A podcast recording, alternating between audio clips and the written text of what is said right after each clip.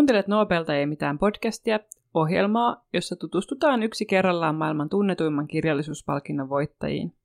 Tässä jaksossa tutustumme vuoden 2022 Nobelistiin Anni Ernoohon, joka sai palkintonsa ensisijaisesti muistelmateoksistaan ja jota on usein pidetty autofiktio-villityksen alkuun saattajana. Meikä on Vehkä Kurjanmiekka ja Ernoon merkitystä kirjallisuuskentälle kanssani ruotii Rasmus Tilander. Solarfallista päivää kaikille. No, Ernon valinta tosiaan herätti meissä molemmissa jo julistushetkellä hienon tunnereaktion. Minä hihkuin tätä oikein osunutta arvaustani ja Rasmus, no Rasmus, miltä se sinusta tuntui ja miksi? No mä en ehkä toista niitä sanoja, mitkä mä lähetin sulle viestillä silloin, kun tämä päätös tuli, koska tämä on kuitenkin koko perheen podcast, äh, mutta sanotaan, että olin kyllä hyvin pettynyt. Noin, se oli semmoinen, tuli se niin kuin jotenkin semmoinen vatsan pohjareaktio oli sille, että ei, ei, ei miksi, mi, mi, miksi teit tämä minulle Ruotsin Akatemia. Ja se johtuu ehkä pitkälti siitä, että totta kai aina on silleen niin kuin jonkinlaisen tämmöisen niin kuin altavastaajan puolella, ja kun Erno oli nyt ollut, oli viime vuonna suosikki voittamaan, ja oli tänä vuonna suosikki voittamaan, ja meni taas Nobel Ranskaan, ja tavallaan en, en, en, en, en tietenkään en tiennyt Ernosta ihan hirveästi etukäteen, mutta oli vähän se, että no, olisi nyt voinut olla niinku kiinnostavampi.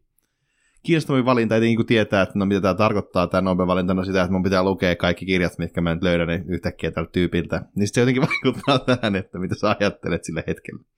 Minkälaiset fiilikset sulla oli muuten kuin tämä hihkuminen? No, mä olin aluksi innoissani, mutta sitten kun tämä jakso koitti, niin en ole enää niin innoissani. Mutta kyllä mä olin niinku iloinen, koska mä olin lukenut keväällä just Vuodet, joka on siis hänen pääteos, ja tykännyt siitä. Ja siksi mä ajattelin, että nyt pääsee lukemaan niin kuin lisää bangeria kamaa, mutta, mutta se innostus sitten vähän laantui. Mutta kerro Rasmus, että millainen sun käsitys oikeastaan on niin kuin tämmöisestä autofiktiokirjallisuudesta, mitä Erno myös harrastaa? Mikä sun, niin kuin, ootko lukenut semmoisia teoksia aiemmin ja uppoako se genre yleensä? No siis suhtaudun siihen kyllä sangen kriittisesti noin niin kuin genrena, kuten tässä nyt kuuluu podcastissa lausua. Ää, mä oon lukenut jotain autofiktioteoksia, ehkä nyt tänne suomalaisia, niin kuin, ja tulee nyt ehkä mieleen Emilia Sjöholm noin niin kuin keskisenpä esimerkkinä, että hän nyt on tavallaan ollut, ja ylipäänsä kaikki nämä Kosmoksen julkaisemat semi-uudet kirjat, jossa oli tämmöinen juuri sitä autofiktio aaltoa, sitä villitystä, niin niistä nyt joihinkin tutustu. Eikä nyt niistä mikään erityisesti tehnyt ihan niin kuin superkovaa niin kuin vaikutusta. Mä suht, siis jotenkin se, se ei niin kuin, ehkä siinä, siinä on niin kuin tosi eri asioita kuin mitä niin kuin kirjallisuudesta etsii. Jotenkin en tiedä, musta autofiktio on vaan niin kuin, niin kuin ehkä perusajatukselta vähän tylsää. Mun mielestä autofiktio on parhaimmillaan niin kuin tosi mielenkiintoista, ja etenkin silloin, kun mennään tavallaan semmoisen niin spekulatiivisemman autofiktion puolelle, että otetaan vapauksia ja sijoitetaan itsensä uuteen ympäristöön ja rikotaan niin kuin kronologia ja muuta sellaista, niin silloin se voi olla niin kuin tosi tavallaan riemastuttavaa, mutta kieltämättä täytyy myöntää, että, että olen lukenut myös tosi paljon tylsää autofiktioa. Mutta jos tämän autofiktio-sepustuksen jälkeen mentä sitten itse nobelisti ja siihen, että mitä autofiktio on ja onko Erno nyt sitten autofiktiota vai ei.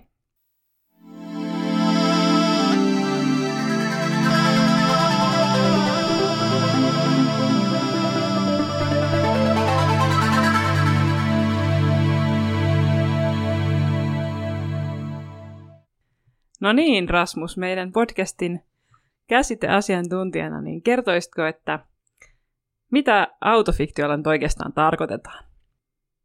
Joo, ja tässä ehkä on hyvä lähteä niin kuin asiantuntijaa, seurata asiantuntijaa, ja asiantuntijat, me tässä seurataan, on Päivi Koivisto, joka on siis kirjallisuuden tutkija ja teoksen kustantamon kustannuspäällikkö. Ja hän, hänen mukaansa, tai hän ottaa tämän kun määritelmän lähtee teoreettisesta pohjalta Sergei Dobrovskin ajattelusta, joka on siis, hän on kehittänyt tämän termin vuonna 1977, eli tämä on jo hieman vanhempi ilmiö kuitenkin. Ja Koiviston mukaan esimerkiksi nyt kun toimittajat puhuu paljon autofiktiosta kirjallisuuskeskustelussa, niin toimittajat usein ajattelee, että no se on mitä vaan, mikä niin kuin vaan liittyy jotenkin tai kertoo jotain sen kirjailijan elämästä, että se on käytännössä jonkinlaista niin kuin oma elämäkertaa.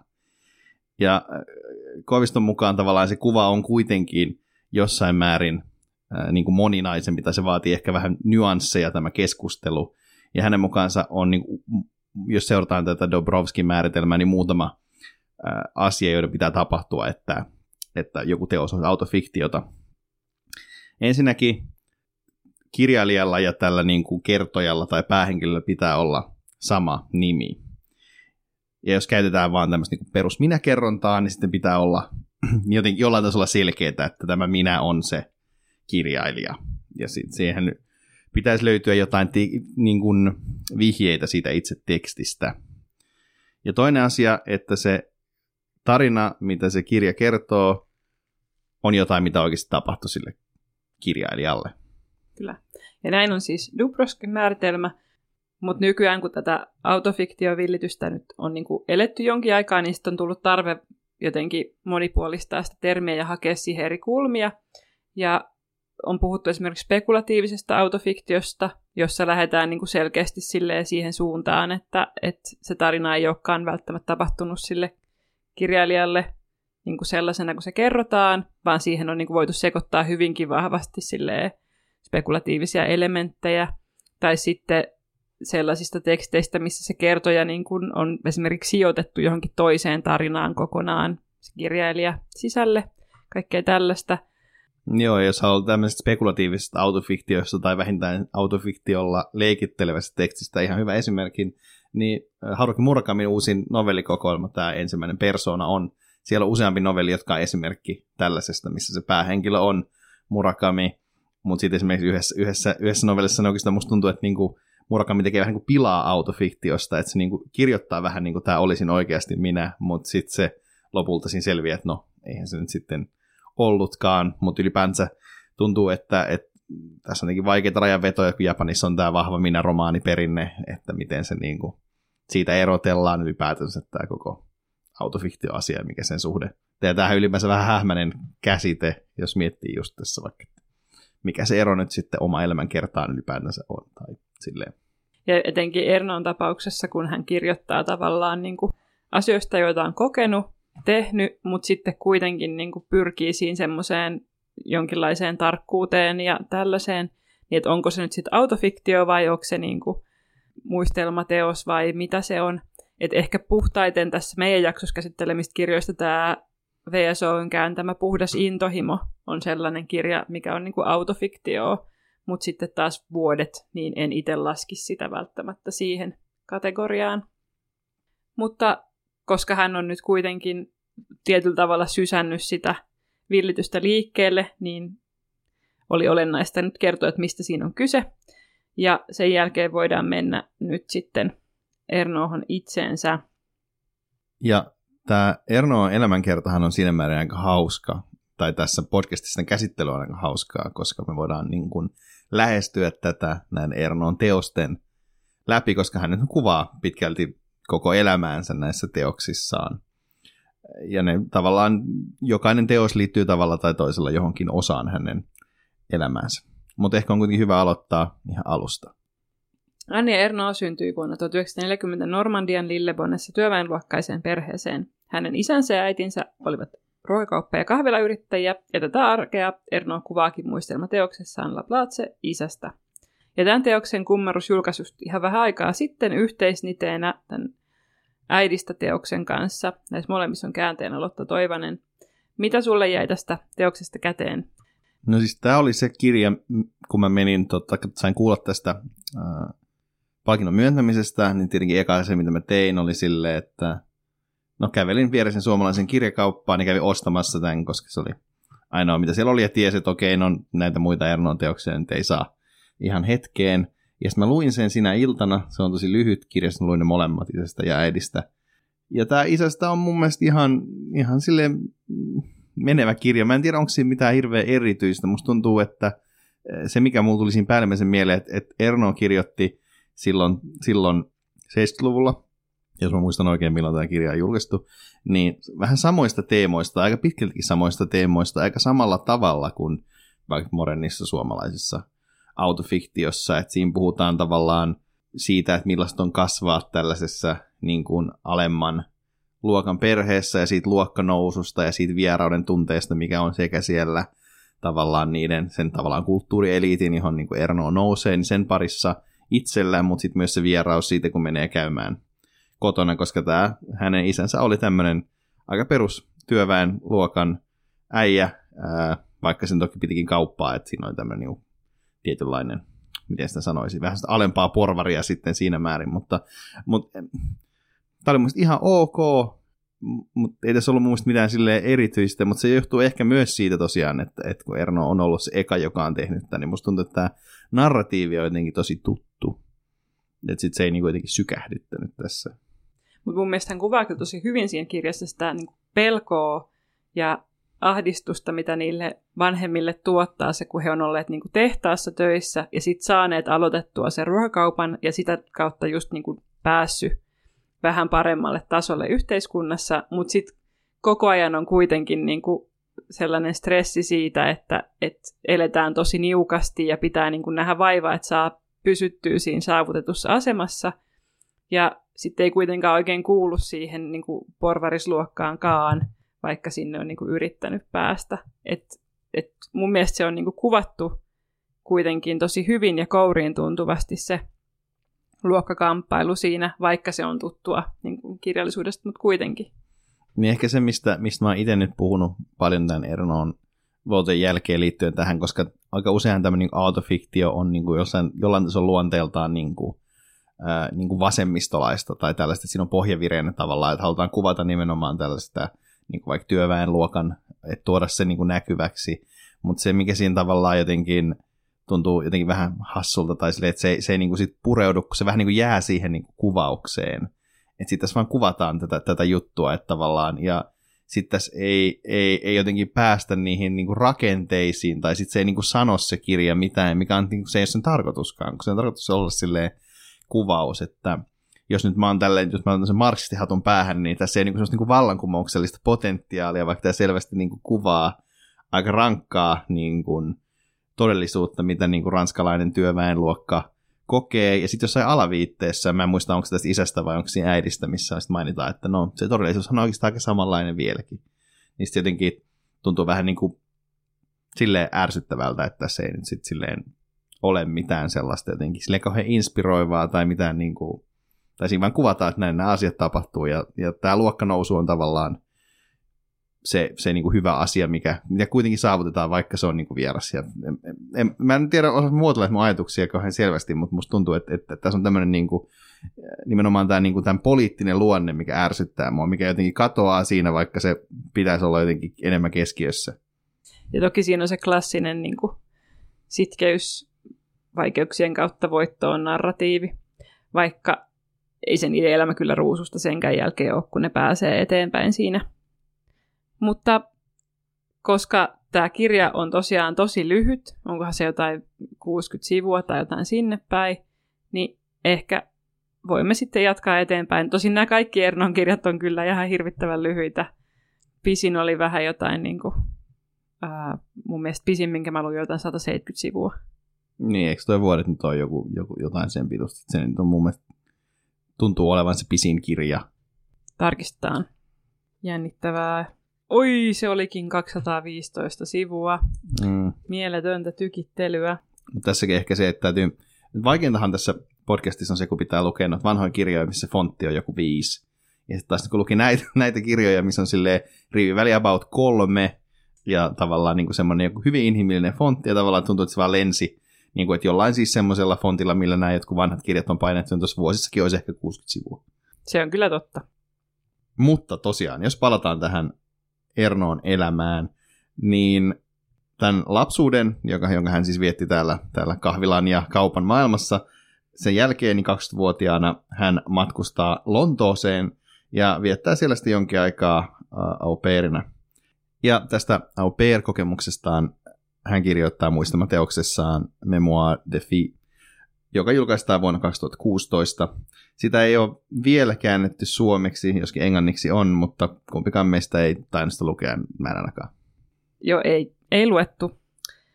Ja jää siis nyt jännittävät au kokemukset sivuun. Mutta mennään eteenpäin. Tämän brittijakson jälkeen Erno palasi Ranskaan, opiskeli Rowenin ja Bordeauxn yliopistoissa ja valmistui luokanopettajaksi. Lisäksi hän suoritti maisterin tutkinnon nykykirjallisuudessa ja valmistui siitä vuonna 1971.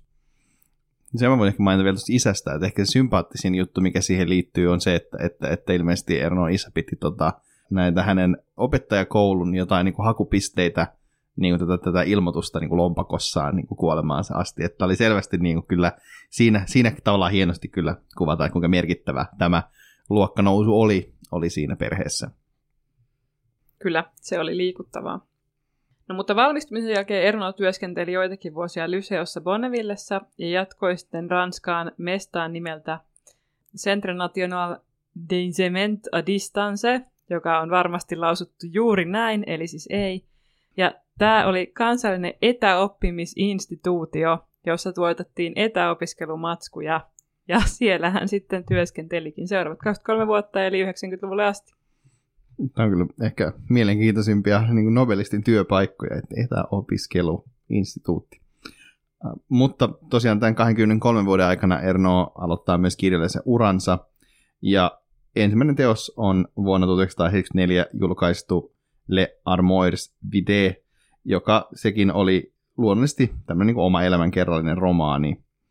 Ja tästä alkaen Ernolta onkin sitten ilmestynyt teoksia silleen parin kolmen vuoden välein. Ja tätä tahtia on jatkunut ihan näihin päivin asti, eli tuottelijas hän on ollut, joskin tosiaan kuten sanottiin, nämä kirjat ovat aika lyhyitä, että, että siinä mielessä se tuottelijaisuus on silleen, sivumäärä ei välttämättä ole ehkä sama kuin kaikkien tuotteleman nobelistilla, mutta teoksia on kyllä, kyllä sangen paljon. Ja tosiaan hän niin kirjallinen läpimurto siinä kohtaa, missä hän niin pääsee tähän kirjalliseen establishmenttiin, tapahtuu vuonna 1984, kun toi isästä julkaistaan, ja se tuo hänelle myös arvostetun Renado-palkinnon. Ja Ernolle siis tapahtui ihan hirveästi kaikenlaista, että hänen äitinsä on sairastunut Alzheimeriin, hän teki abortin, hän meni naimisiin, hänellä oli suhde naimisissa olevan miehen kanssa, hän kävi samaan aikaan rintasyöpähoidoissa ja sitten äiti kuoli, ja kaikki näitä asioita hän on käsitellyt näissä teoksissaan. Ja 1920-luvun puolivälistä alkaen ne on myöskin saaneet lukuisia palkintoja ja päätyneet erilaisille bestseller-listalle. Eli toisin sanoen hän on niin kuin oikeastaan koko elämänsä dokumentoinut tämmöisissä lyhyissä teoksissa tavallaan pienissä paloissa, niin, niin siihen niin kuin avannut semmoisia ikkunoita ja jakanut sitä. Ja se on niin kuin purru suureen yleisöön. Et se on ollut tosi suosittua. Mitä sä ajattelet, mistä tämä johtuu? Seuraavaksi mä tuon kuulostamaan aivan hirveältä kulttuurielitistiltä, mutta etenkin kun puhutaan Nobel-kirjallisuudesta, mutta mä ajattelin, että tämä johtuu siitä, että tämän tyyppinen kirjallisuus on niin kuin tosi TVtä niin kulttuuriluokalle.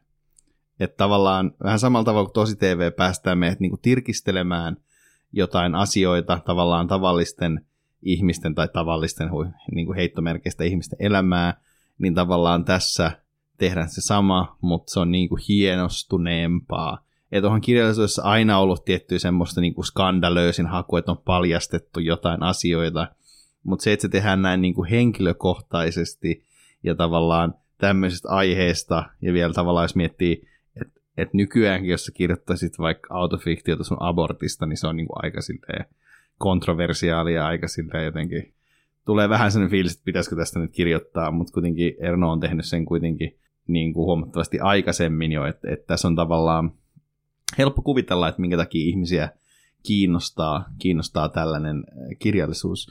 Ja sitten toinen asia, mikä tässä on, että tämä on myös aika silleen kevyttä luettavaa. Siis sille ei sille aiheelta, vaan silleen, että, että nämä kirjat on sille hyvin kepeitä lukea, jos ajattelee, että tämä on nyt se niin kuin kirjallisuuden uusi trendi, niin voin kuvitella, että tosi moni tyyppi on, on ottanut tämän ihan tervetulleena juttuna vastaan niin kuin modernismin ja postmodernismin jälkeen, että tavallaan vihdoinkin nyt hieno kirjallisuus on niin kuin semmoista, mitä voi helposti lukea. Ja kyllä mä nyt kuulin paljon kommentteja, kun tämä Ernoon valinta tuli, että kiva, että on niin tämmöinen kirjailija, joka on niin helposti lähestyttävä.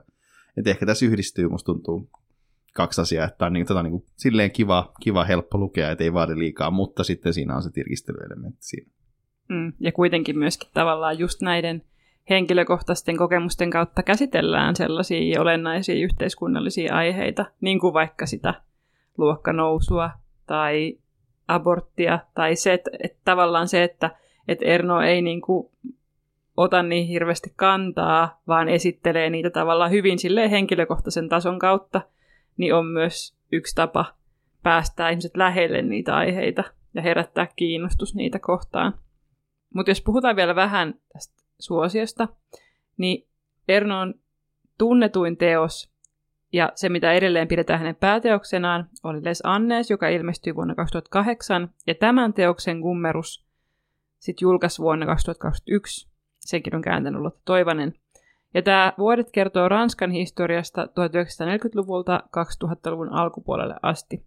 Mites Rasmus, onko tämä kirja saamansa hypen arvoinen ja jos on, niin miksi? No mun mielestä ehdottomasti näistä neljästä kirjasta, jotka mä Eeron luin, niin kaikkein paras. Ei ole.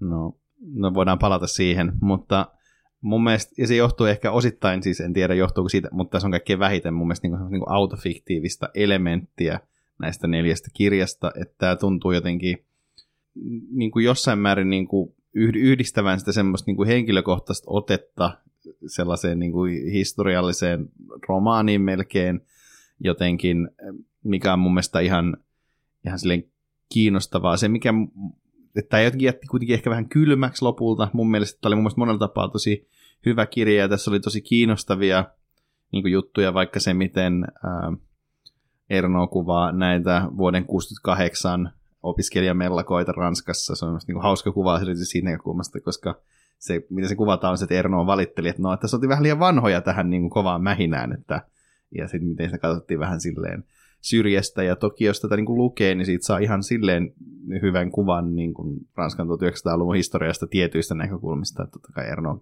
keskittyy joihinkin asioihin, vaikkapa ää, niin kuin seksuaaliseen vapautumiseen tuossa. Mutta mut silleen ihan, ihan kiinnostava. Mutta niin kuin mä sanoin, niin jotain siinä jätti niin kylmäksi siinä, että musta tuntuu, että okei, tässä niin kerrottiin ihan tämmöisiä kiinnostavia anekdootteja, mutta sitten silleen kokonaisuutena, ja siis silleen, että se on niin silleen kivasti kirjoitettu, että se on niin Ernon tyyli, mutta se on niin kirkas ja selkeä, ja jotenkin siinä ei, se ei ole semmoinen niin jotenkin yhtään koukeroinen, niin että silleen, että saisi hyvän kuvan asioista, mutta sitten ei kuitenkaan lopulta jäänyt mitään yleiskuvaa, mitään niin kuin ajatusta, ideaa niin kuin käteen tuosta kirjasta lopulta. Mä luin sen silloin keväällä ja sitten mä huomasin kyllä, että, että vaikka se oli musta tosi vetävä ja sellainen, että kun mulle niin kuin Ranskan historia ei ole loppujen lopuksi kauhean tuttua, että totta kai mä oon niin kuin opiskellut sitä yläasteella ja lukiossa, mutta silleen, että, että silleen just semmoista henkilökohtaista tasoa ei ole koskaan ollut siihen, tai sitä, että olisi niin kuin nähnyt sen ihmisten itsensä näkökulmasta, niin sikäli toi oli musta niin kuin tosi hyvää luettavaa, ja jotenkin tuli semmoinen olo, että olisi kiva, jos tuommoinen ohut kirjainen, joka olisi kirjoitettu tavallaan niin kuin jonkun sen kulttuurin keskellä eläneen näkökulmasta, olisi niin kuin saatavilla vaikka mistä. Että voisi lukea niitä vaikka 40 putkeja olla silleen, että no nyt mulla on niin kuin parempi kuva siitä, mitä maailmassa tapahtuu.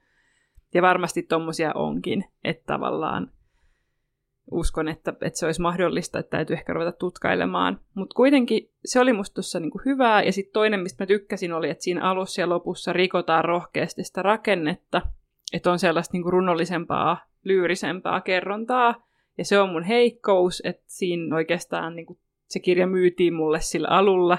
Sitten mä olin vähän pettynyt, kun se ei ollutkaan sitten samaa kamaa, paitsi lopussa taas vähän – ihan hyvä kirja kuitenkin, silleen. Ei Ernan paras, mutta hyvä. Mä en tässä niin jotenkin fiilailu näitä alku- ja loppujuttuja. Musta ne tuntui vähän silleen, että mulla on niin kuin, tykkään niin kuin teennäisyydestä, mutta ne tuntuu musta vähän semmoisilta, että nyt haetaan niin kuin tällaista niin kuin jotenkin, en mä tiedä, just sitä runollista ilmaisua, mikä ei jotenkin mun mielestä sointunut tuohon muuhun kirjaan kauhean niin kuin hyvin jotenkin. Tai se en mä tiedä, se voi toki olla, että mä oon vaan niin kuin moukka, enkä ymmärtänyt, mistä siinä on kyse. No mun mielestä osittain siinä on kyse siitä, ja tämä on nyt taas tällaista niin kuin, tyylianalyysiä, että kuvataan sitä, miten historia ja elämä ja aika koostuu tavallaan niin kuin pienistä hetkistä ja pienistä yksityiskohdista, joista niin kuin tietyt asiat vain jää muistiin ja mieleen.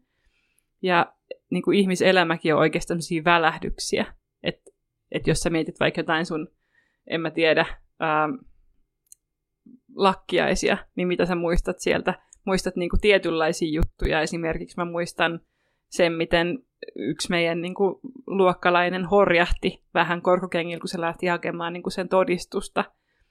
Ja sitten sen, että kun mä sain semmoisen ruusupuskan, niin yksi niistä ruusuista oli katkennut. Että tavallaan niin kuin tämmöisiä pieniä asioita. Ja mun mielestä Ernolla tulee niin kuin niitä hienosti siinä alkupuolella, kun hän kuvaa, että, että niin kuin mitä kaikkea tapahtuu.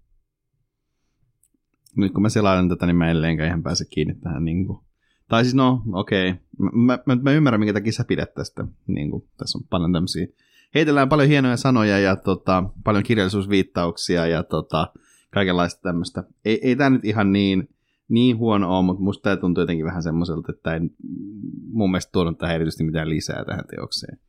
Mun mielestä tässä kiinnostavinta on nimenomaan se, missä tätä on kehuttu tavallaan, tai siis puhuttu, että tämä on niin autofiktiota me muodossa, että tavallaan niin kuin, Erno kertoo itsestään, mutta tavallaan osana niin kuin jonkinlaista kollektiivia, mikä on mielestäni hienoa, koska autofiktiohan niin kuin tavallaan yleensä ajatellaan, että se on niin ääri-individualistista, mikä siinä on ehkä myös se asia, mikä siinä on ärsyttävää.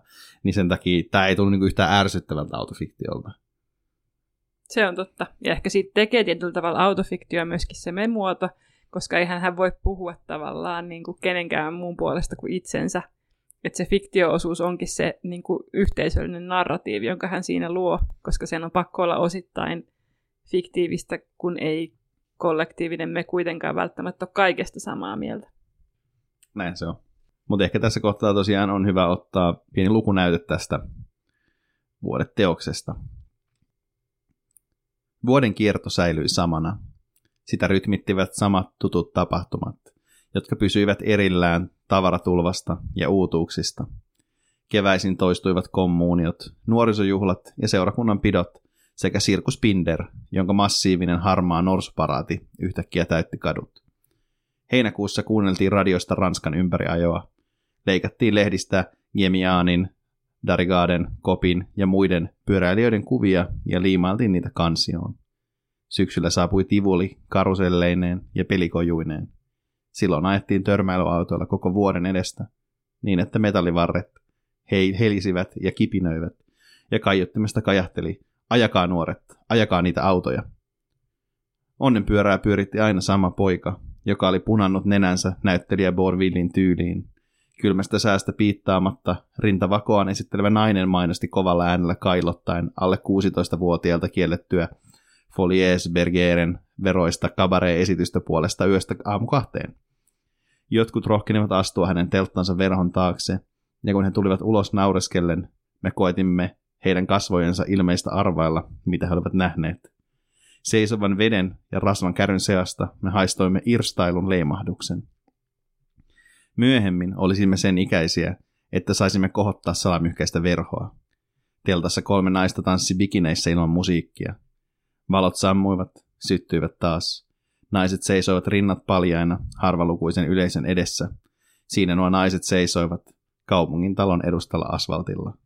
Ulkona raikui kaiottimista Dario Morenon kappale Ei mambo, mambo italiano. Mitäs mieltä sä oot tästä kaunista lainauksesta?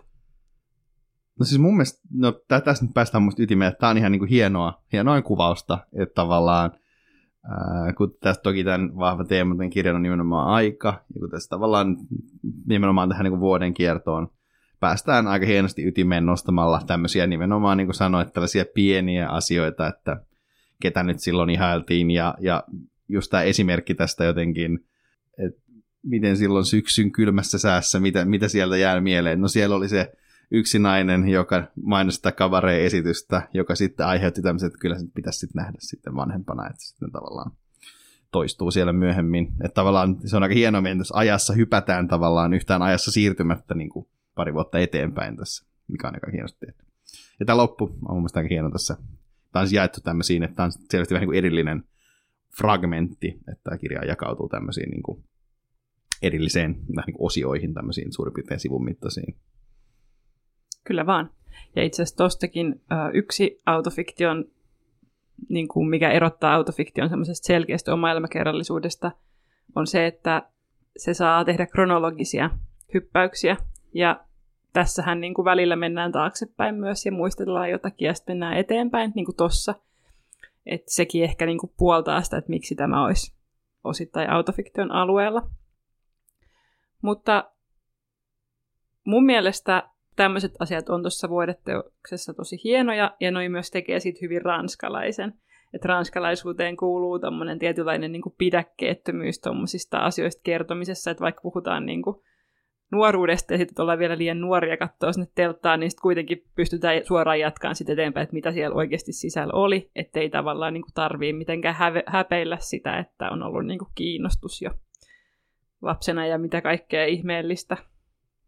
Kyllä Erno on äärimmäisen ranskalainen kirjailija, niin kuin tavallaan jotenkin, vaikka tässä tästä ehkä puuttuu se jotenkin se toinen puoli, missä on se semmoinen, tietty semmoinen hämärässä baarissa tupakoiva eksistentialisti, mutta, mutta kuitenkin taas nimenomaan tämä puoli, missä jotenkin tulee mieleen se niin kuin ranskalainen taideelokuva, kun se lukee monesti, että siinä kuvataan jotain tällaisia yksittäisiä hetkiä. Mulla on tosi helppo nähdä tämän kohtaus mun päässäni sellaisena mustavalko elokuvana, missä soi taustalla joku vähän semmoinen kummallinen haitarimusiikki. Ja musta on hirveän hauska, kun mä oon lukenut nyt, tai oikeastaan mä oon kuunnellut nyt Albert Camusin esseitä, ja sitten hänkin on hyvin ranskalainen, niin on hirveän hauska vertailla niin kuin tätä vuosia niihin hänen niin kuin Camusin Algeria-esseisiin, koska niissä on jotenkin samanlaista fragmentaarista niin kuin tarttumista asioihin ja sellaista niin kuin ajan kuvaamista ja sen, että miten oma suhde joihinkin juttuihin muuttuu, kun aikaa kuluu. Ja sitten he tavallaan just edustaa sellaista, sellaista niin kuin jatkumoa, että siinä missä Camus kirjoitti niistä asioista paljon ennen Ernoota, niin sitten he kuitenkin edustaa tietyllä tavalla samaa ranskalaista kulttuuria, vaikka tietysti Camus on niin kuin kahden kulttuurin välissä. Musta on niin kuin kiinnostavaa, tämä, tämä on varmaan tosi pitkälti niin kieliasia, koska musta tuntuu, että tätä podcastia tehdessä aika usein pitää lukea Wikipedia jollain muulla kielellä kuin englanniksi, esimerkiksi italiaksi tai espanjaksi tai ranskaksi tai saksaksi, josta mitään kieltä en nyt puhu sillä tavalla, että voisin, voisin niitä lukea, niin painaa sitä käännä englanniksi nappulaa siitä. Niin kaikkia niitä muita voi oikeastaan ymmärtää ihan niin kuin ok siitä Google Translate-versiosta, mutta se ranska on yleensä jotenkin ihan todella kummallista, niin kuin, että se hyppii se, niin kuin ne, ne lauseet peräkkäin, että tosi vaikea liittää niitä yhteen, että ehkä siinä ilmaisussa on sitten semmoista tiettyä jotenkin nimenomaan, että sidosteisuus ei nyt aina ole ihan niin tärkeää, että välillä voi vähän hyppiä. Mm. Ja mä tykkään sitten hirveän paljon musta se niin kielessä, ilmaisussa itsessään mukana oleva fragmentaarisuus on jotenkin ihanaa. Mutta jos siirrytään tästä vuosista eteenpäin Ernoon loppuun tuotantoon, niin käydään sitten vähän semmoisena speedrunina läpi neljä Ernoon kirjaa.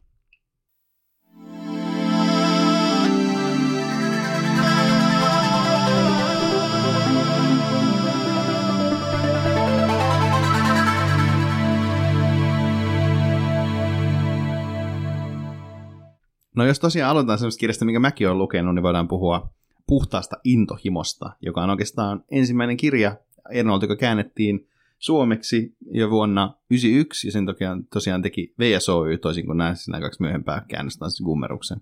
Ja tämän on kääntänyt J.P. Ruus ja Anna Rotkirk. Mutta Vehka, mistä tämä kirja kertoo ja mikä, mitä mieltä sä olet tästä? No mun mielestä tämä on Ernon paras teos. Ehkä vähän kontroversiaali mielipide, mutta seison sen takana täysin sydämin. Ja tämähän kertoo siis hänen suhteestaan, tai no, minä kertojen suhteesta tällaiseen niin kuin, äm, mieheen, ja se on ollut niin kuin salasuhde. Tämä mies taitaa olla naimisissa. Ja hän ei siis, Erno ei itse enää tässä kohtaa ollut, kun tämä suhde oli. Mutta kuitenkin, niin tämä on siitä sellainen niin kuin romaanimuotoinen kertomus. Sitten hänellä on myöskin tältä ajalta kirjoitettuja päiväkirjoja, jotka on julkaistu niin kuin yhdessä semmoisena Getting Lost-teoksena, johon mennään vähän myöhemmin. Mutta kuitenkin, että hän on niin kuin käsitellyt tätä aihetta kahden kirjan verran. Ja mun mielestä tämä on niin kuin tosi, tosi hyvä. Mutta ennen kuin mennään tämän kirjan sisältöön, niin Rasmus kertoo nyt teille tästä kirjasta fyysisenä esineenä vähän. Joo, ehkä me puhutaan tästä sen että tämä on, niin kuin, tämä on aika miellyttävä esine tämä itse kirja. Tämä on tämmöinen niin kuin, sen verran kapea, että jos ne ottaa tavallaan niin kuin kouraan, niin sä saat sun niin kuin sormet tämän niin kuin ympärille, tämän kirjan, tämä on niin kapea. Ja sitten jos tämän avaa ja katsoo, mitä on sisällä, niin tosiaan tämä, tämä niin riviväli tässä kirjassa on varmaan kaksi ja puoli suurin piirtein. Että tavallaan yhdellä sivulla on tosi vähän tekstiä, tai tavallaan kirja on niin kapea, niin nämä menee tämmöisissä tosi kapeissa tavallaan kolumneissa täällä nämä jutut. Ja, ja tota, tämä on siis, tässä kirjassa on, odotus katsotaan, 106 sivua tämän mukaan. Ää, tota, mä kellotin, mun meni 19 minuuttia lukea tämä kirja, ja mä en nyt ole kuitenkaan mikään pikalukija, että se johtuu ihan vaan siitä, että tämä on vähän niin kuin lukisi pitkän novellin tämä, tämä kirja. Mutta tämä on tosi, tosi, tosi silleen kiva kirja, tässä on tosi hieno kansi, tällainen niin kuin, missä on vähän foliota ja, ja tämmöinen hyvin ranskalainen taideelokuvamainen kansi, missä on joku riippuva valkoinen mekko. Mutta silleen, mun mielestä tämä ei ollut mitenkään ihan, superihmeellinen kirja, mutta ihan siis e, sen 19 minuutin aikana en kärsinyt erityisesti.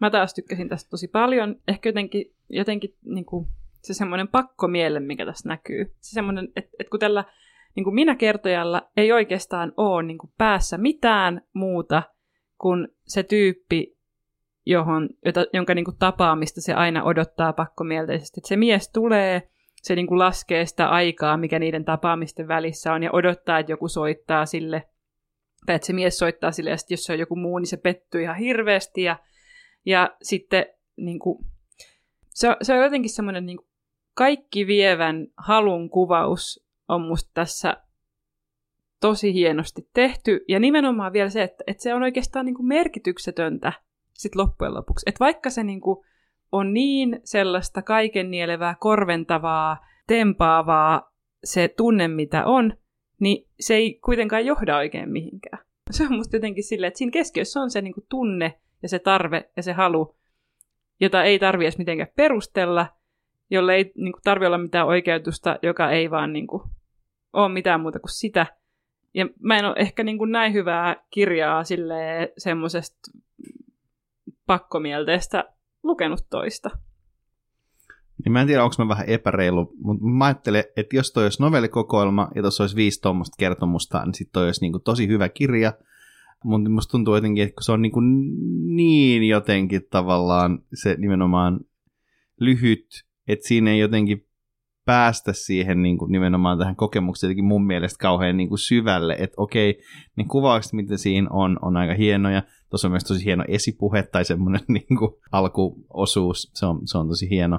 Ja kyllä mäkin tavallaan saan kiinni siitä, että, että, että tässä tehdään jotain semmoista, mitä aika harvoin kirjallisuudessa niin kuin kuvataan, just tavallaan tämmöistä niin kuin turhaa, ja tavallaan, niinhän se, niinhän on, jos katsoo tuota kirjan nimeä, puhdas intohimo, että tavallaan se, se, mitä siinä kuvataan tai yritetään kuvata, on niin kuin, nimenomaan jotenkin semmoinen intohimo, missä ei oikeastaan mitään niin kuin järkeä, mitään niin kuin seurausta, mitään tavallaan niin kuin yhteyttä edes välttämättä todellisuuteen, että se on vaan semmoista niin kuin puhdasta paloa, mikä on, on, on tosi hienoa. En mä tiedä, mä vaan sitten jotenkin päässyt tuon ihan niin kuin silleen sisään, osittain varmaan jos että se on vaan niin lyhyt.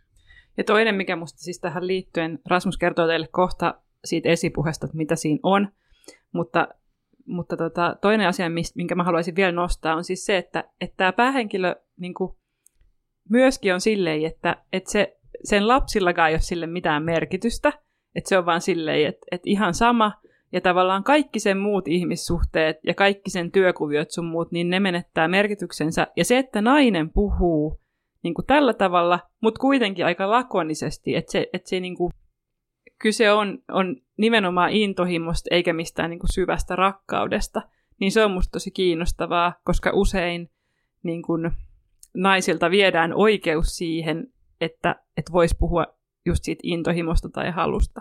Et se on sellainen, että, että nainen ei saa haluta niin kuin vaikka seksiä sen seksin itsensä vuoksi, vaan siihen pitää olla just joku semmoinen niin kuin, tunnesyy kunnollinen. Ja se on musta jotenkin fiilaan sitä, että tässä ei mennä mihinkään lässyllään puheeseen oikein missään kohtaa. Joo, ja tämä on mun tehtävästi kyllä niin Ernon kirjoista kaikista tavallaan ehkä se luovin, tai tavallaan, että, että niin kuin erilaisin, että kun näiden muiden kohdalla, kun niitä luki, niin se mihin tavalla, mikä tavallaan lopuksi oli se tavallaan niin kuin loppukan, että mitä mä itse ajattelin, että sille, okei, no näinhän tämä menee näin, että tämä elämä toimii, Erno kuvaa tätä ihan niin kuin osuvasti, mutta tämä kuitenkin kun herätti jotain, jotain niin kuin ajatuksia kuitenkin lopulta tämä, tämä kirja, että et, et mä voin niinku, mun mielestä vuodet on edelleen niinku hienompi kirja, siis niinku kokonaisuutena, että, että se ei kuitenkaan, tai tekee yhden jutun tosi hyvin, vuodet tekee enemmän juttuja, ehkä ihan niin kristallinkirkasti kuin tässä, mutta ehkä mä en vaan pääse tähän niinku yhden tempun poni meininkiin tässä. Voi olla. Kerro Rasmus meille vähän tästä esipuheesta. No niin sanottu, että me harkittiin tämän lukemista, mutta me ajateltiin, että, että me ei ole ehkä niin rohkeita kuin Erno tässä, että koska tämä on aika, aika, aika, niin sanotusti riskee tämä, tota. tämä tosiaan siis alkaa, tässä ensin, millä tämä kirja oikeasti alkaa, on siis Roland Barthesin lainaus, joka kuuluu tälleen, me kaksi, aikakauslehti on rivompi kuin te saade, mikä ehkä kertoo vähän tästä, mutta tämä tässä esipuheessa siis, tai alku, alkuosassa, miten tätä haluaa sanoa, siis äh, Erno kuvaa sitä, äh, miten tämä kertoo ja katsoo ensimmäistä kertaa niin kuin pornoelokuvaa. Ja, ja se, mikä tässä tavallaan on jotenkin pointtina, on se tavallaan jotenkin tietyllä tavalla niin kuin järkytys, mikä siinä on, kun tämmöinen niin kuin seksuaaliakti voidaan niin kuin julkisesti tälleen esittää, että se on jotain, mitä on niin kuin vuosisatoja, vuosituhansia pidetty jotenkin suljettuna – niin kuin yksityisiin makuuhuoneisiin ja tavallaan, niin kuin, että mikä se järkytys tavallaan siinä on, kun tavallaan se akti näytetään. Ja etenkin se, että se on niin kuin tässä hän sanoo, että se on jotain kuolettavan järkyttävää, joka on muuttunut yhtä helpoksi nähdä kuin käden puristus. Ja sitten ihan lopussa Erno kirjoittaa, minusta tuntuu, että kirjoittamisen tulisi pyrkiä tähän vaikutelmaan, jonka sukupuoliaktin esittäminen synnyttää, tähän ahdistukseen ja järkytykseen ilman moraalisia arvostuksia. Jep, ja se on musta myöskin niin kuin tosi silleen julkeasti ja hienosti sanottu. Ja etenkin naiskirjailijalta. Silleen, että nyt tänne mennään. Ja se on mieletöntä tykittelyä. Mä olisin ehkä tässä kohtaa, koska tämä on oikeastaan sama aihe, mistä me puhuttiin kutseen jaksossa, että miten kirjoitetaan tällaista kirjallisuutta ilman niitä niin moraalisia arvostelmia, että tavallaan jotenkin ollaan valmiita kirjoittamaan aika jotenkin yhteiskunnallisesti kyseenalaisista asioista. Miten sä ajattelet, että tämä niin kuin Erno ero tässä kutseesta vai onko se niin kuin jotenkin tosi samanlaisia? No mun mielestä ne on tietyllä tavalla samanlaisia, mutta se mikä niin kuin ero on tietysti se, että Erno laittaa niin kuin omaa elämänsä peliin ja kutsee sitten, no hänelläkin toisaalta on se, totta, oot ihan oikeassa, että, että hänellä on se niin kuin, trilogia, missä hän kuvaa.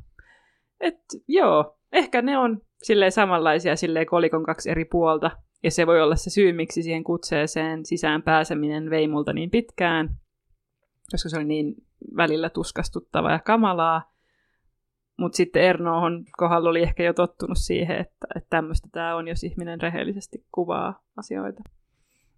Ja musta tuntuu, musta tuntuu, että tässä on myös ehkä se, että, että kun Erno on nainen ja näin on kirjoittu silleen en mä nyt ehkä tämä on mitenkään räiskymän feminististä, mutta kyllä sen tavallaan on siinä niin kuin mukana se, se perspektiivi, kun taas sitten Kutse on kuitenkin setä mies Etelä-Afrikasta ja semmoinen tietynlainen insinööriluonne, niin se on ehkä vähän niin kuin erilaista, että se on niin kuin, silleen se, se mitä, mitä Kutsenis kuvaa on.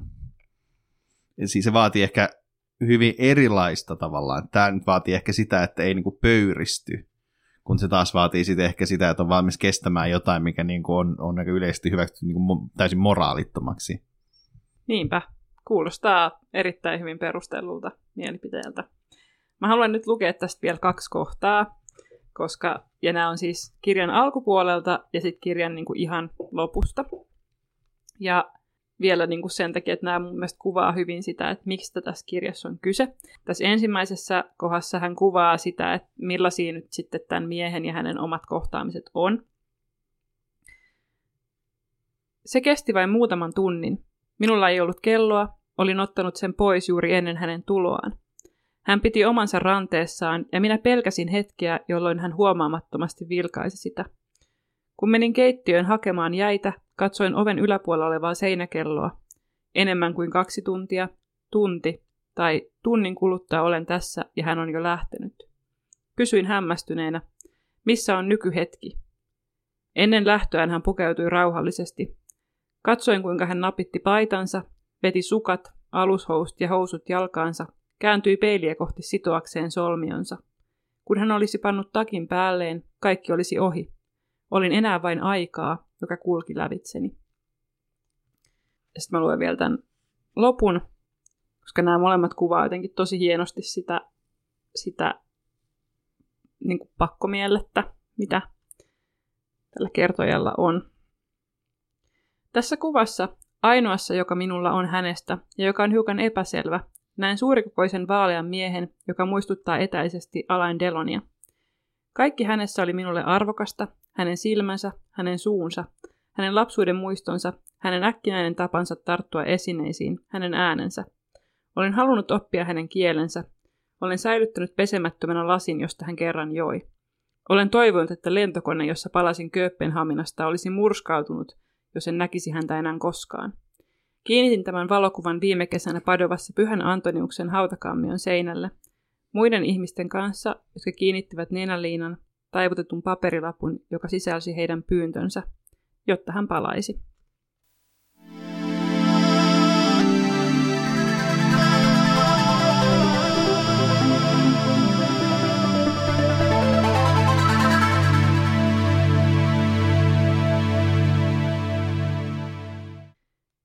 Ja nämä on niin kuin, tämmöiset yksityiskohdat on mun mielestä jotenkin vaan ihan mielettömiä tässä kirjassa. Esimerkiksi toi, että, että miten hän niin kuin, silloin kun se mies on hänen luona, niin hän seuraa sitä, miten aika kuluu ja on tosi tietoinen siitä, että paljonko on jäljellä. Ja kun se mies lähtee, niin hän on vaan niin kuin aika, joka kulkee hänen lävitseen. Että sitten sillä ajalla ei ole enää niin kuin väliä, koska se on vaan tavallaan semmoista aikaa, jolla ei ole mitään merkitystä. Ja sitten toisaalta silloin, kun se tyyppi on hänen luonaan, niin se nykyhetki menee siihen minuuttien laskemiseen. Tai tuossa lopussa se, miten se jättää sen ainoan kuvan sitten sinne niin kuin hautaan pyhimykselle, jotta se tyyppi tulisi takaisin, niin kuin tavallaan luopuu siitäkin sen pakkomielteensä vuoksi, niin ne on jotenkin, jotenkin vaan niin kuin tosi puhtelevia pysäyttäviä. Niin siis mun mielestä tässä on niin kuin ihan selvästi, niin kuin, sä luet tota niin tämmöisiä niin tuokiokuvia, mitkä on, on tosi hienoja. Mä yritän tässä tehdä tämmöistä omaa psykoanalyysiä, että minkä takia nyt kun mä, laskin ton kirjan alas, alas, niin minkä takia se ei ollut tehnyt muuhun mitään hirveätä vaikutusta.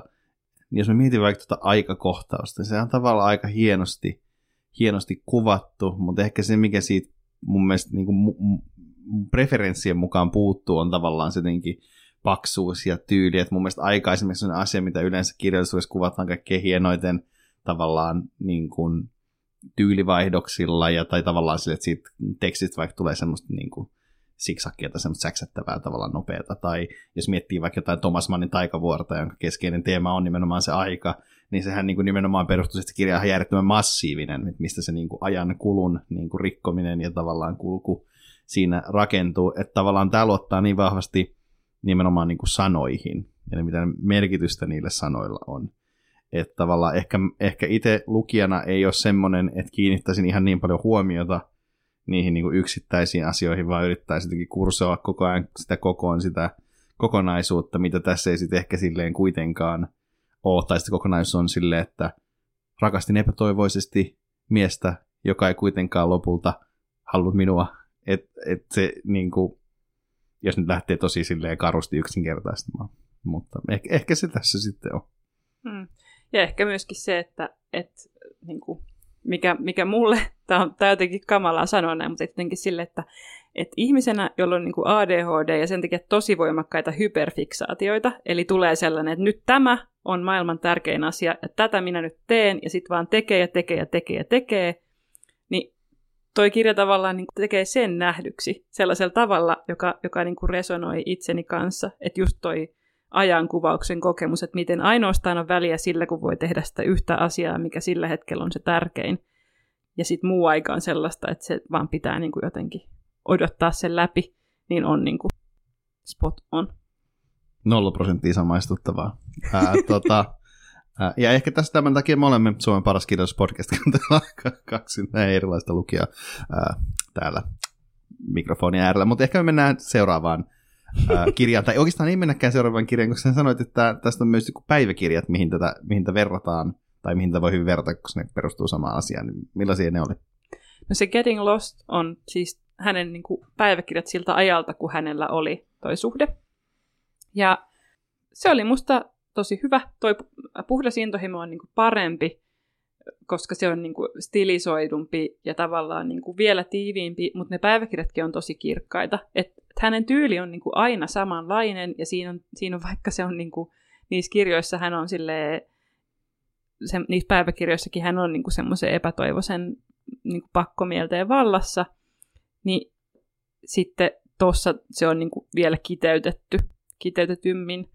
Mutta musta on hauska lukea ne nimenomaan niin kuin rinnakkain ja katsoa, että kun hän on tehnyt siitä romaanin, niin miten hän on tavallaan niin kuin muuttanut sitä, millaisia fragmentteja hän on rakentanut ja miten hän on niin kuin koonnut tuon tekstin. Et suosittelen ehdottomasti lukemaan niin kuin molemmat ja ehkä vielä niin, että lukee ensin ne päiväkirjat ja sitten vasta ton, jolloin näkee, että miten se niin kuin muoto muuttuu, kun niistä henkilökohtaisista päiväkirjoista tulee niin kuin romaani.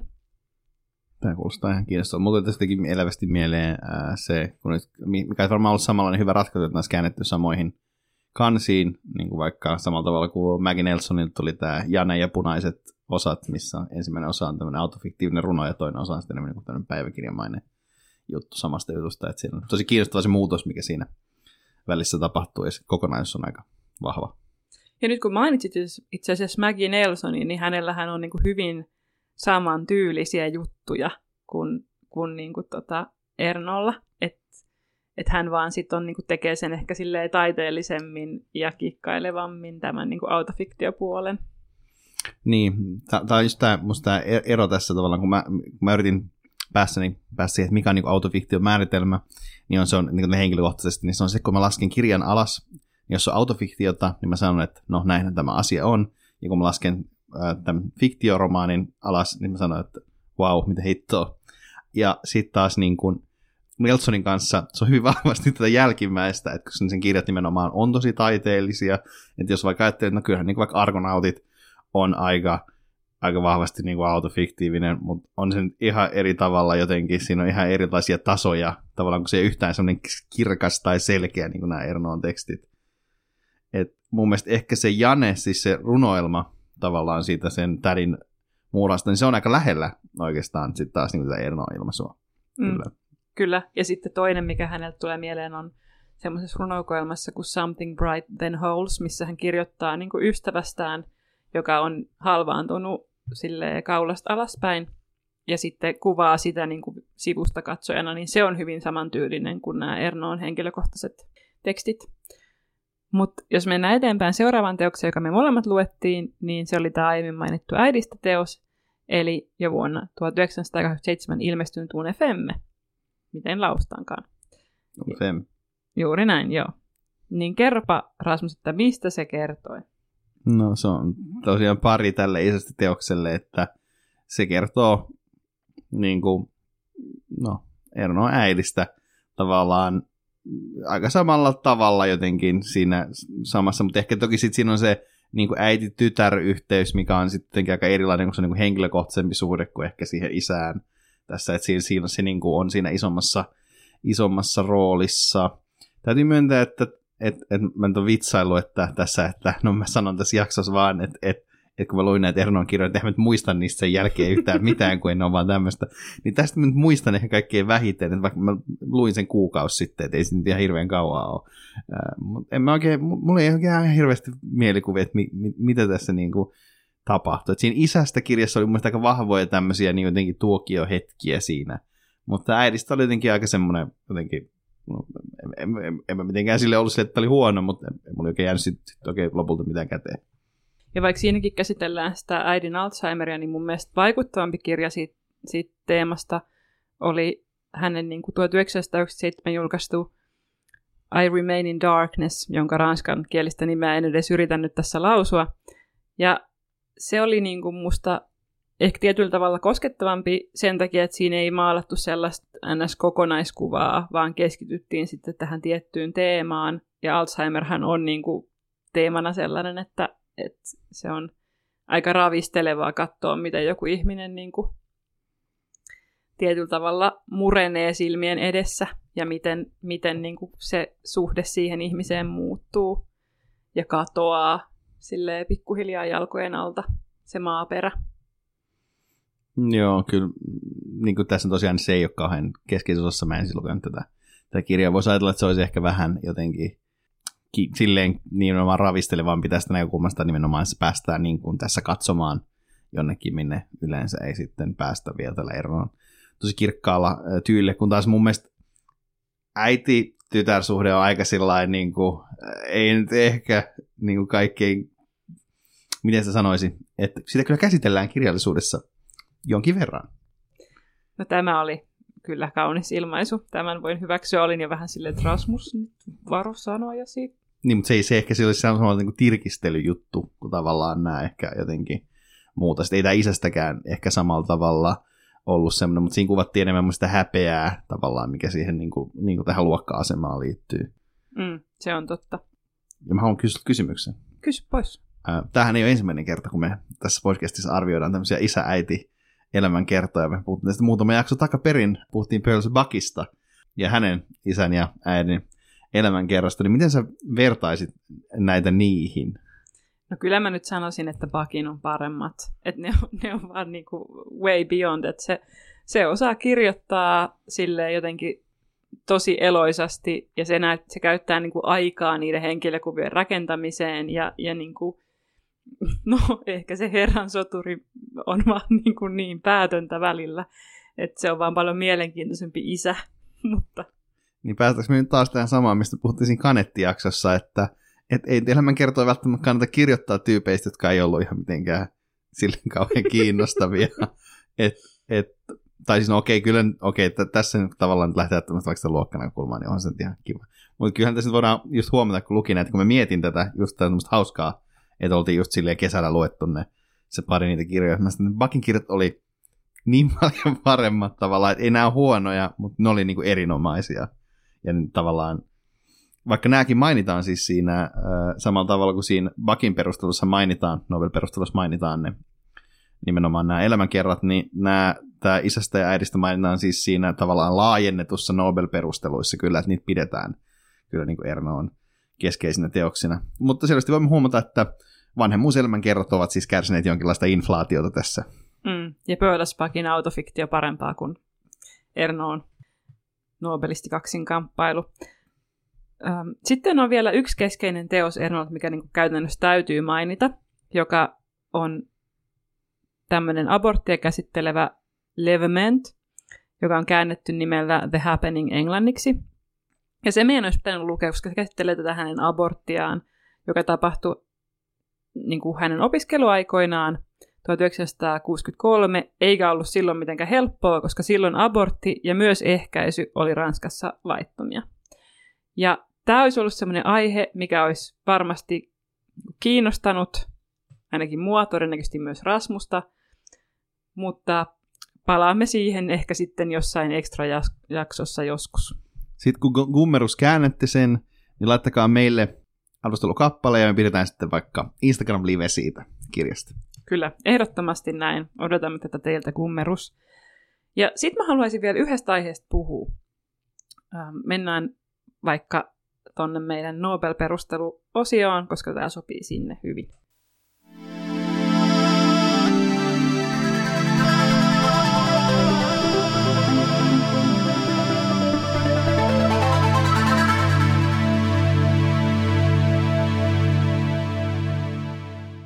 Nyt jos mennään näihin Ernon Nobel-perusteisiin, niin Rasmus on ne meille kauniisti kääntänyt suomeksi. Haluatko kertoa, että miten ne kuuluvat?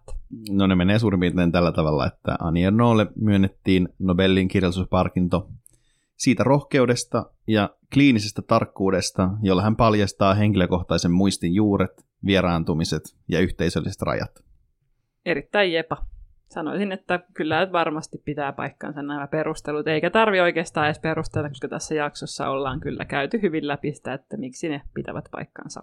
Joo, kyllä nämä mun mielestä tuntuu aika silleen, aika silleen selkeiltä, että kaikki nämä asiat tulee, tulee aika hyvin, hyvin esiin eri, erinäisissä teoksissa. Että Minusta hauska, että tässä on mainittu nämä yhteisölliset rajat, se on hauska termi tässä mitä tässä on käytetty nimenomaan, kun puhutaan muistista, joka on kuitenkin nimenomaan niin henkilökohtainen asia, että se yhdistyy. Se, että puhutaan henkilökohtaisesta muistista ja yhteisöllisistä rajoista, se on kyllä kaunista. Mm, ja tulee se hyvä fragmentaarisuus sieltä, koska sehän on muistin raja, ettei muista kaikkea, vaan palasia. Mutta sellainen kysymys mulla sulle olisi vielä tässä lopuksi, että, että kerro mulle, että kun tässä jotenkin nostetaan nyt Ernoa esiin niin kuin uuden lajityypin edustajana Nobel-kirjallisuudessa tai tietyllä tavalla niin tuommoisista ansioista, niin miten tämä suhteutuu vaikka siihen, että sä luit vähän aikaa sitten Winston Churchillin nuoruuden elämä kerran, tai vaikka näihin Kensaburo Oen niin kuin henkilökohtaisiin teoksiin, tai vaikka ähm, Hemingwayn näihin teksteihin, missä on sellaista selkeää omaa elämäkerrallisuutta, niin miten sä ajattelet, että, että miksi niin kuin Erno poikkeaa kaikista näistä? Mä ajattelisin, että etenkin niin kuin Churchillin ja Hemingwayn kohdalla niin ne ei, ole, ne ei niin kuin pyri missään määrin tämmöiseen objektiivisuuteen. Tai ehkä ne jossain määrin niin kuin pyrkii, mutta ei niin oikeasti missään kenenkään mielestä varmasti sitä ole. Ja siis sitten etenkin jos ajatellaan se Churchillin elämänkertaa, niin sehän on hyvin semmoinen niin elämänkerta. Se menee kronologisessa järjestyksessä niin kuuluu. Ja siinä ei ole semmoista niin kuin taiteellista, että se ei ole fiktiota siis samalla tavalla kuin, niin kuin tämä on selvästi niin kuin nimenomaan autofiktiota, että siinä on se fiktiivinen elementti, tai siis sen selvästi kun sä luet sitä, sä tiedät, että tämä ei ole ihan totta, tai siis että tässä ei pyritä täysin matchaamaan todellisuutta. Sen sijaan niissä Kensaburo Oen teksteissä nyt on mun mielestä lähestytään tätä asiaa, mutta sitten taas siinä, siinähän on se vissi ero, että vaikka Oe kuvaa sitä samaa juttua uudestaan ja uudestaan ja uudestaan, se tekee se joka kerta vähän uudesta näkökulmasta, mikä taas aika erilainen näkökulma kuin tämä niin kuin Erno, että vaikka hänkin on kirjoittanut samoista teemoista, niin sitten se on kuitenkin aika konsistenssi, se, konsistentti se, se juttu. Että kyllä tässä mun mielestä selvästi on, on niin kuin jotain uutta ja sitten niin jotenkin ajallisesti, jos ajattelee, että niin kuin kirjallisuushistoriaa, että minkä tavallaan Erno tulee niin postmodernin kauden jälkeen, tai tavallaan, niin kuin, että on sit, niin kuin, jos verrataan siihen, niin aivan täysin erilaista. Että pyritään mahdollisimman objektiiviseen kuvaukseen, kun taas postmodernismi julistaa, että semmoista ei ole olemassa, ja sitten sen takia sekoillaan ihan täysiä, ja voidaan tehdä ihan mitä vaan. Niin siinä määrin se, että et, et miten niin kuin perustellaan sitä, että, että minkä takia tämä Erno edustaa niin kuin uutta kirjallisuutta, niin että vaikka tavallaan palataan johonkin vähän niin kuin vanhaan, niin kuin semmoiseen, että onhan tämä tavallaan semmoisen niin kuin realismin perillinen monella tapaa, ja, ja just siitä, että Japanissa tätä, mikä on vähän erilainen traditio kuin tämä niin kuin vaikka länsi-eurooppalainen kirjallinen traditio, niin tämä on elänyt koko ajan tämmöinen tietynlainen minäkirjallisuus siellä. Mutta mut joo, länsi-eurooppalaisen näkökulmasta mun mielestä on ihan perusteltua, että, että tämä niin nostetaan esiin tämmöisen niin uudenlaisen kirjallisuuden niin perustajana. Vaikka olen tosi vihainen siitä, että niitä kaikkia hyviä postmodernisteja ei ole vielä ehditty palkita, että nyt lähdettiin keulimaan tässä. Että, mutta niin kuin jossain sanoin ensireaktioissa jossain, että kyllä mä niin kuin ymmärrän helposti tämän Ernon niin kirjallisuushistoriallisen merkityksen. Mm, sepä. Mutta ehkä me ollaan tässä kohtaa käsitelty nyt tämä uusi Nobelisti, ja jäämme jännityksellä odottamaan, että olisiko näin, että vähän alle vuoden päästä sitten Rasmus saisi postmodernistinsa. Niin, koska mun mielestä on vielä tosi hauskaa nimenomaan täysin, täysin, täysin vastakohdan, koska mä haluaisin mahdollisimman vaikean postmodernistin ja mä sain mahdollisimman helpon niin realistista kirjallisuutta kirjoittaa, tämä on niin täysin vastakohta tälle, tälle mun toiveelle. Mutta ehkä ensi vuonna, kuka tietää. Näinpä. Tämä on ollut Nobelta ei mitään. Meidät tavoittaa Instagramista at Nobel Podcast. Kiitos, että kuuntelit.